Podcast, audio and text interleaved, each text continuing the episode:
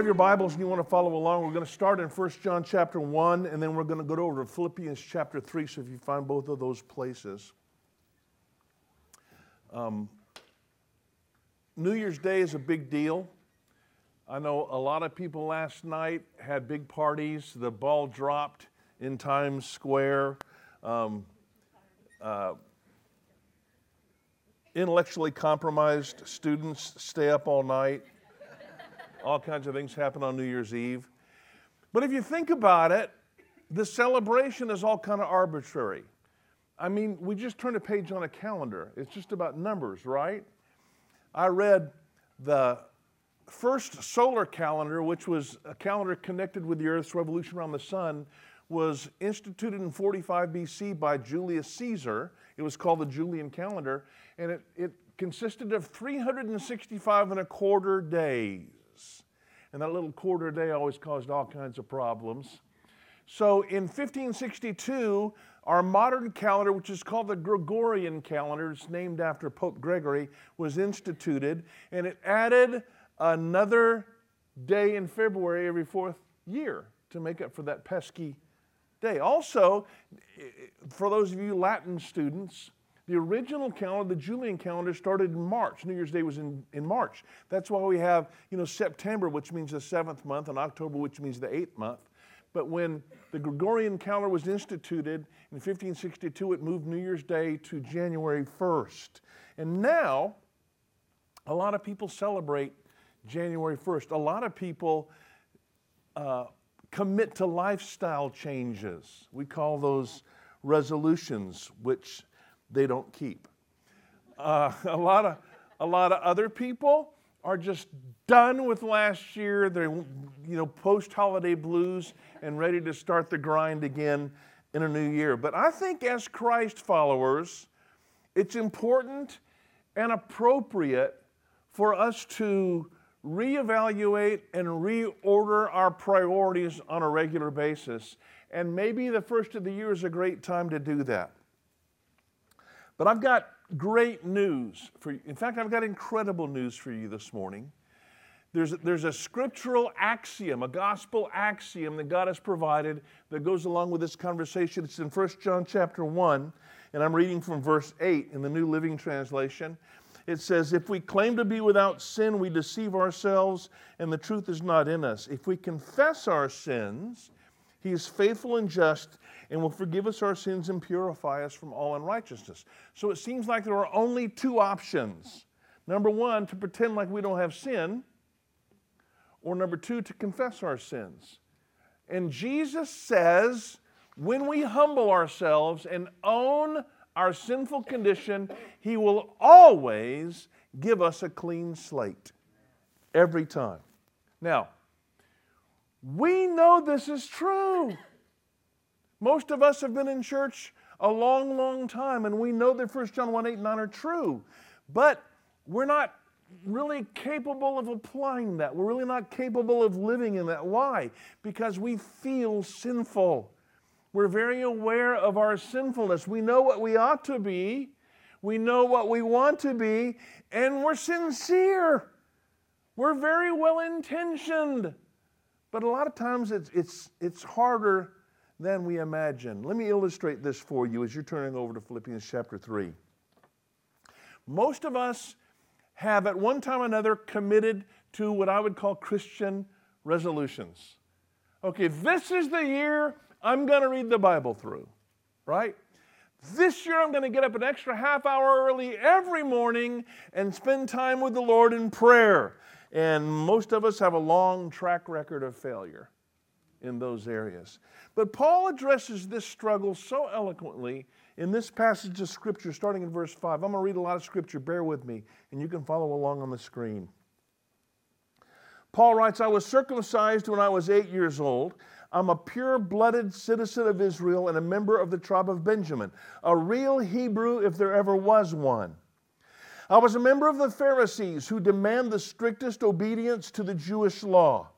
I was so zealous that I harshly persecuted the church. As for righteousness, I obeyed the law without fault.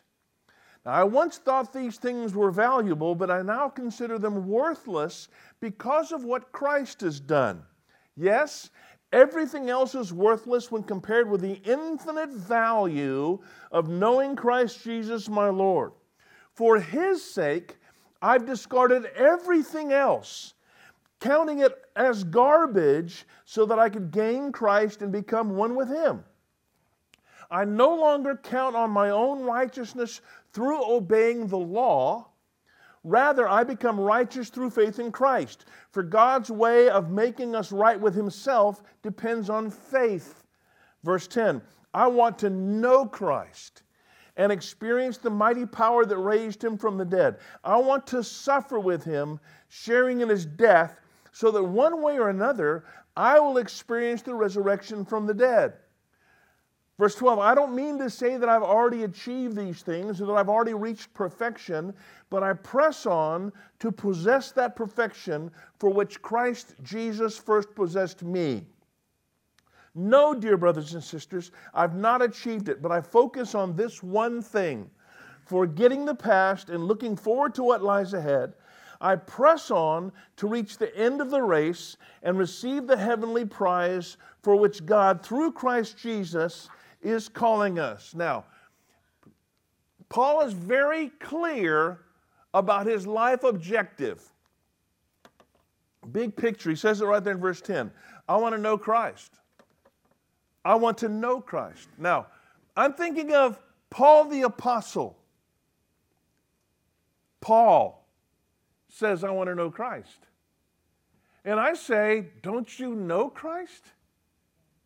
If anybody knows Christ, don't you know? And I want you to see that Paul's goal is not heaven.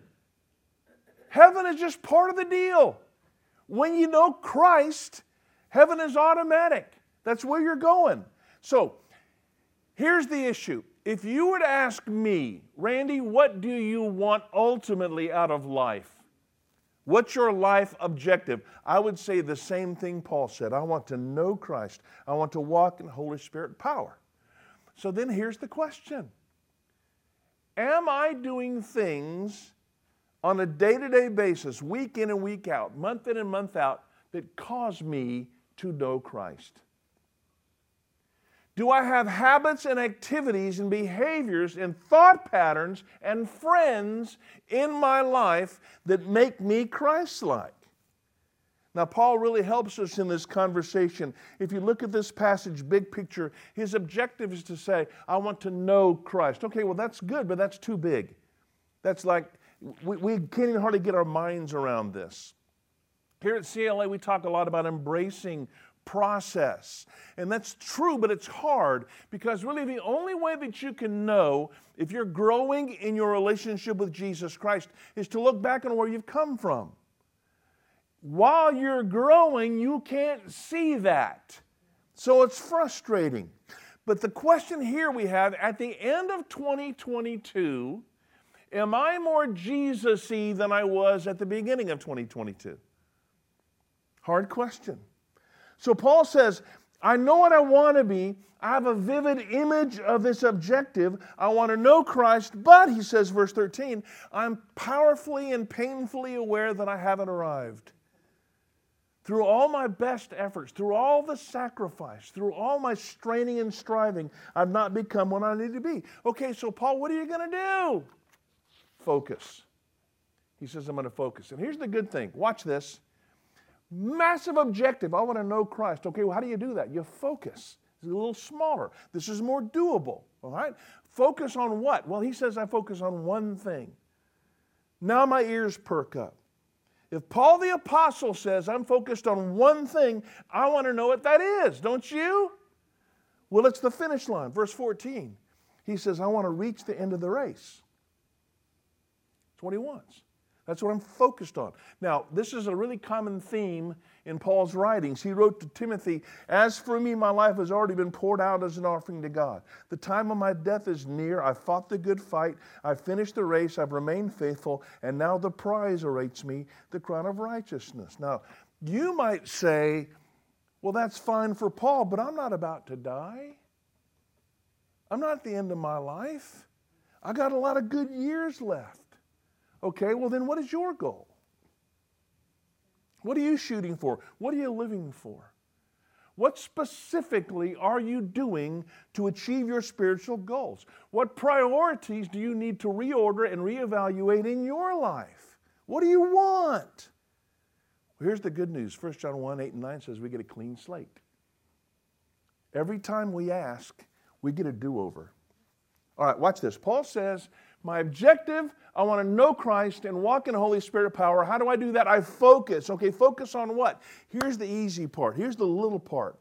He says, Before we can ever focus on the big picture, first verse 13, we got to forget the past and look forward to what lies ahead. So this morning, what I want to do is I'm going to give you three things you need to forget in this clean slate process. And the first thing you need to forget is the bad things done to you. Paul is the poster boy. There's a list in 2 Corinthians chapter 11 where he is kind of um, um, uh, establishing or defending his apostleship. And he says, You scoundrels think you're an apostle? He says, I've been imprisoned, I've been beaten, I've been stoned, I've been robbed, I've been shipwrecked. And then he says, These things shaped me. I wouldn't pray for these things to be absent from my life because I know that they're good for me. This is 2 Corinthians 12 10. He says, That's why I take pleasure in my weaknesses and in the insults, hardships, persecutions, and troubles that I suffer for Christ. For when I'm weak, then I'm strong. Now, again, we're listening to this and we're probably saying, well, Paul, that's easy for you to say because you know that you were called by God. He met you on the road to Damascus. A bright light showed up. Jesus has been leading you your whole life. You have a, a, mandate on your life. It's easy for you to go through that stuff. Well, is God working His plan in your life? Could God be allowing these things in your life in order to shape and mold you? Teenagers, you're doing so good. I'm so proud of you. You okay? Hang in there. Listen. Here's the truth talking about forgetting the bad that's been done to you. Most of us don't have a problem with circumstances, most of us have a problem with people. Most of us don't focus on the bad things done to us, we focus on who did them. Am I telling the truth? So we struggle with bitterness and we struggle with unforgiveness. And then some well meaning person in your small group says, Yeah, but Jesus said we're supposed to love our enemies. And you say, Well, I do love them, I just don't forgive them. Right? But Paul says in 1 Corinthians 13 that love keeps no record of being wronged. Fact God loves you. God is always working for your benefit, even when it doesn't look like it. Can you believe that? Do you believe that? If that's true, we've got to put away the past. You've got to let go of the bad things that have happened to you. Second thing you need to forget is the bad you've done. Turn over to Romans chapter 5. Listen, as hard as it is for us to forgive others, I think it's probably harder for most of us, I'm talking about Christ followers, it's harder for us Christians to forgive ourselves. Let me say that again. I don't think you heard me. As hard as it is for us to forgive others, it's harder for us to forgive ourselves. We know, 1 John 1 8 and 9, we know that if we confess our sins, that we get a clean slate. We know that our sins are forgiven. We just, we just read that. So why do we struggle with guilt? This, Paul says in Romans chapter 8, there now is no condemnation for those who belong to Christ Jesus. Condemnation, that is bad feelings or guilty feelings about things you've already been forgiven for. That's condemnation. So, why do we struggle with condemnation? It's because we have an, a spiritual enemy that's warring against our souls, and he is really good. He's effective. Did you confess your sins? Yes, I confessed my sins. Every day, a hundred times, I confessed my sins. Yeah, but what about that one? Yeah, but that one you did over here, I remember that one you did. Oh, come on. God's not going to let that one go, right? And truthfully, folks, listen, when we feel that way, we really don't believe the gospel. We're not embracing the gospel because the gospel says you are forgiven. I've removed your sins as far as the east is from the west, Psalms 103. I've cast your sins into the sea of forgetfulness, Micah chapter 7. And we say, well, yeah, thank you, Lord, but not, what about this one? This one's too big. I, I can't get past this one. And what we're saying is, God, I know better than you. Why would we do that? That's not humility, that's pride. And it's not that we don't believe the gospel, it's that it's too amazing. We struggle with the gospel because it's too incredible. This is Romans chapter 5. Have you got that there in front of you? Starting with verse 6. Watch this. When we were utterly helpless, Christ came at just the right time and died for us sinners. Now, most people would not be willing to die for an upright person, though someone might perhaps be willing to die for a person who's especially good. Verse 8 But God showed his great love for us by sending Christ to die for us while we were still sinners. And since we've been made right in God's sight by the blood of Christ, he will certainly save us from what? Condemnation.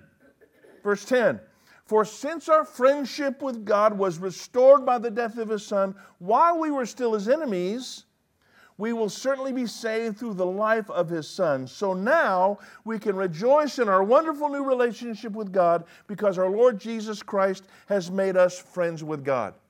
Here's the gospel you are way more evil than you ever imagined, and you are way more loved and accepted than you could ever believe. That's the Bible. I didn't make that up. That's what the Word says. And if we believe that and if we embrace that, we would be able to forgive our enemies and we'd be able to forgive ourselves. We'd be able to turn that loose.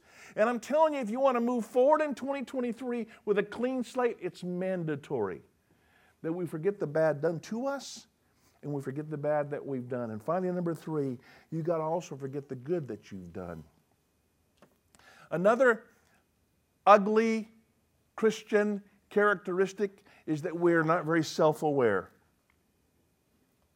Paul confesses there in Philippians chapter 3 of his tendency to lean on his resume. He says, I was a Hebrew of Hebrews, card carrying Pharisee. Where legal righteousness is concerned, I was faultless. And then in verse 7, he describes the transformation. He says, I once thought these things were valuable, but I now consider them worthless because of what Christ has done. How many of you are raised in church? All your entire life memories in church. Me too. I knew all the memory verses. I always got the perfect attendance pins in Sunday school. I was, I was, Brother Kais, I was a Royal Ranger patrol guide, Outpost 19. I was a youth group leader. Back then it was a CA president. You guys remember those days? I was a CA president. We are Christ ambassador. Sorry.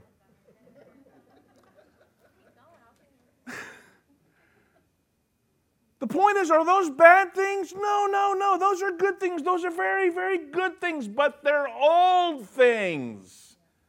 They're in the past. And I talked about our struggle with self awareness. We tend to live in things that happened that were good in the past. We uh, idealize that revival we were part of. We, we idealize youth camp and our experiences there. I often brag about that person that I led to Jesus just the other day. Wait a minute, it was 10 years ago.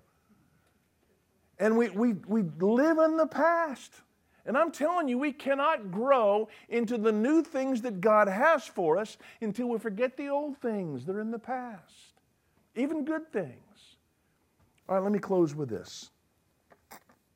I'm going to tell you a story and it's kind of a circular, roundabout story, so bear with me. I'll get to the point, I promise, unless I lose my train of thought. Honey, make sure I don't lose my train of thought, okay? Thank you. By the way, it's really good to have Emma, my granddaughter, with us today. I thought I wanted to embarrass her before the day got over. My wife's most precious possession is an ice maker. Amen. A few years ago at Christmas, I bought her one of those nugget ice makers that makes sonic ice. It runs 24 7 at our house. Jacine's second most prized possession, or maybe tied with the ice maker, is her Cocker Spaniel Kauai. She might argue about the priority there, but, but we have come to understand that her Cocker Spaniel Kauai loves nugget ice almost as much as, as Jacine does. So when she gets up to go into the kitchen to make her glass of tea, Kauai follows her. This is the, this is the dog of a thousand sermon illustrations. He will follow her in the kitchen and he goes on point with his nose to the floor and doesn't move, doesn't quiver. And when a stray nugget falls his way, he's ecstatic and he snarfs it up. So Jacine said, Kauai seems to really like nugget ice. So, in her compassion and kindness, she got one of the little plastic, kind of Rubbermaid storage containers, little bowl, and she put it on the floor. So, when she gets herself ice for her tea, she puts a scoop in the bowl. Now, here's the problem we'll be sitting watching TV and hear a terrible racket behind us in the kitchen. Kauai will flip over his bowl and scrape it around on the floor until somebody gets up. He'll scrape it around, make this terrible noise, and then run over of the couch and look at us. and then if we don't move, he'll run back and scrape his bowl around again. And my, my wife will invariably turn to me and say, I think Kauai wants some ice. and I invariably say, Why would I care? But this is what I do say to her regularly when this happens, and it happens way too often, by the way. When this happens, I always say to her, honey, who is training whom? Now, I got to give my wife props. Now, this story is going to have a point. Just bear with me. This is the, I think, the sixth cocker we've had. I, I bought her a cocker spaniel when we first got married. Is it six? I've lost count. But, but I think this is number six. And she'll usually buy a puppy when the old one is about ready to check out. And so we've had Kauai now since 2017. And uh, he is very well trained. My wife does a great job. She crate trains all these cockers so that they don't pee in the house. Kauai has a little bell that hangs on the back door when he wants to go outside. He rings the bell. And um, all, all, the little kind of easy tricks like sit and speak, you know, that you can train him with a treat. He does all that, and he's very, very well trained. But there are some dog things. There's just some behaviors that she has not been able to train out of him. For example, when the doorbell rings, he goes crazy. He goes charismatic. And, and she's tried to get him to stop barking when the doorbell rings. He won't. He's going to bark when the doorbell rings. Um, another one, I forgot now. I wrote it down just a second. Oh, yeah. He, when we're eating, he will sit and stare. And she has him trained where he won't make noise, but he has this guilt inducing stare. And it, it, I, I, don't, I don't handle it very well. Okay? So, what I'm trying to tell you is I think overall, Kauai is a, a, good dog. He doesn't get in the way. He's Jacine's dog. He's well trained, and that's good. But there's, there's some, this last bit of training we can't seem to get done. We, we got these few little things we can't accomplish. So we have settled for this. This is good enough. Our dog is kind of trained, and that's good enough. Now, here's my point it's kind of the same with me and my sin. And what I'm telling you is, I know how weak I am, and I want to be holy. I really do. And I want 2023 to be better than 2020 because Jesus has just been so good to me. And I'm so grateful. But still, I work so hard to train the sin out of me, and I just can't get it done inevitably I fall short. So, what happened in 2022? Now we're at the end. What happened last year was I settled for good enough. I settled for kind of trained. But here's the great news Jesus knows that about me, and He still loves me. Jesus said in Romans chapter 5 that he came to die for me while I was a sinner, while I was shaking my fist in his face, saying, I want nothing to do with you. He saw me and he loved me and he came and he died for me. And in his death, he reconciled me to God. I could never do that no matter how hard I tried. Impossible. Jesus did it with his blood. Angels sang about it this morning. And now the Bible says that Jesus has made me friends with God. So here's the point if Jesus knows that we fall short, if Jesus knows that we struggle with our humanness, and, and we keep messing up over and over and over again, then how does he respond? What is his response? Clean slate. 1, 8, and 9. Now, here's the truth. I'm running out of New Year's. We were watching Hometown the other day, this show with Ben and Erin Napier, this couple in Laurel, Mississippi that refurbs houses. We love that show. And she said something that just struck me. She said, I realized I've got 18 summers with my kids. So when I was getting this message together, I thought, I wonder how many New Years I have left. I don't know. But here's the point I do not want to waste another one treading water. I don't want to get to the end of 2023 and realize that I just maintained status quo, especially when Jesus handed me a clean slate and said, Every habit, every issue, every fear, every evil thought, every problem that you have that's keeping you from knowing me, wipe it away. Every single time, I will forgive your sins and I'll justify you bring you back to righteousness. So I'm just saying, at the precipice of a new year, why wouldn't we take advantage of this beautiful gift? Let's stand. Heavenly Father, there's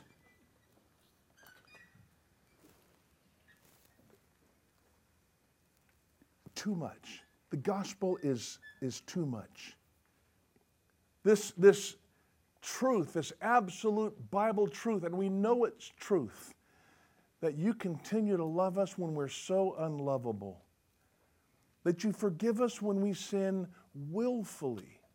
In fact, we, we commit the same sin over and over and over and over. The Bible says all we got to do is own that and confess it. And you'll give us a clean slate every time. That's just crazy. But Jesus, we come today to grab a hold of that truth. We come today to embrace the truth of the gospel, not just with our heads, but with our hearts, so that we can walk in Holy Spirit power. And we can come to the place where we know you, like you invite us to know you, like you made provision for us to know you. So, Jesus, as we close this meeting today, do a work in our lives in Jesus' name.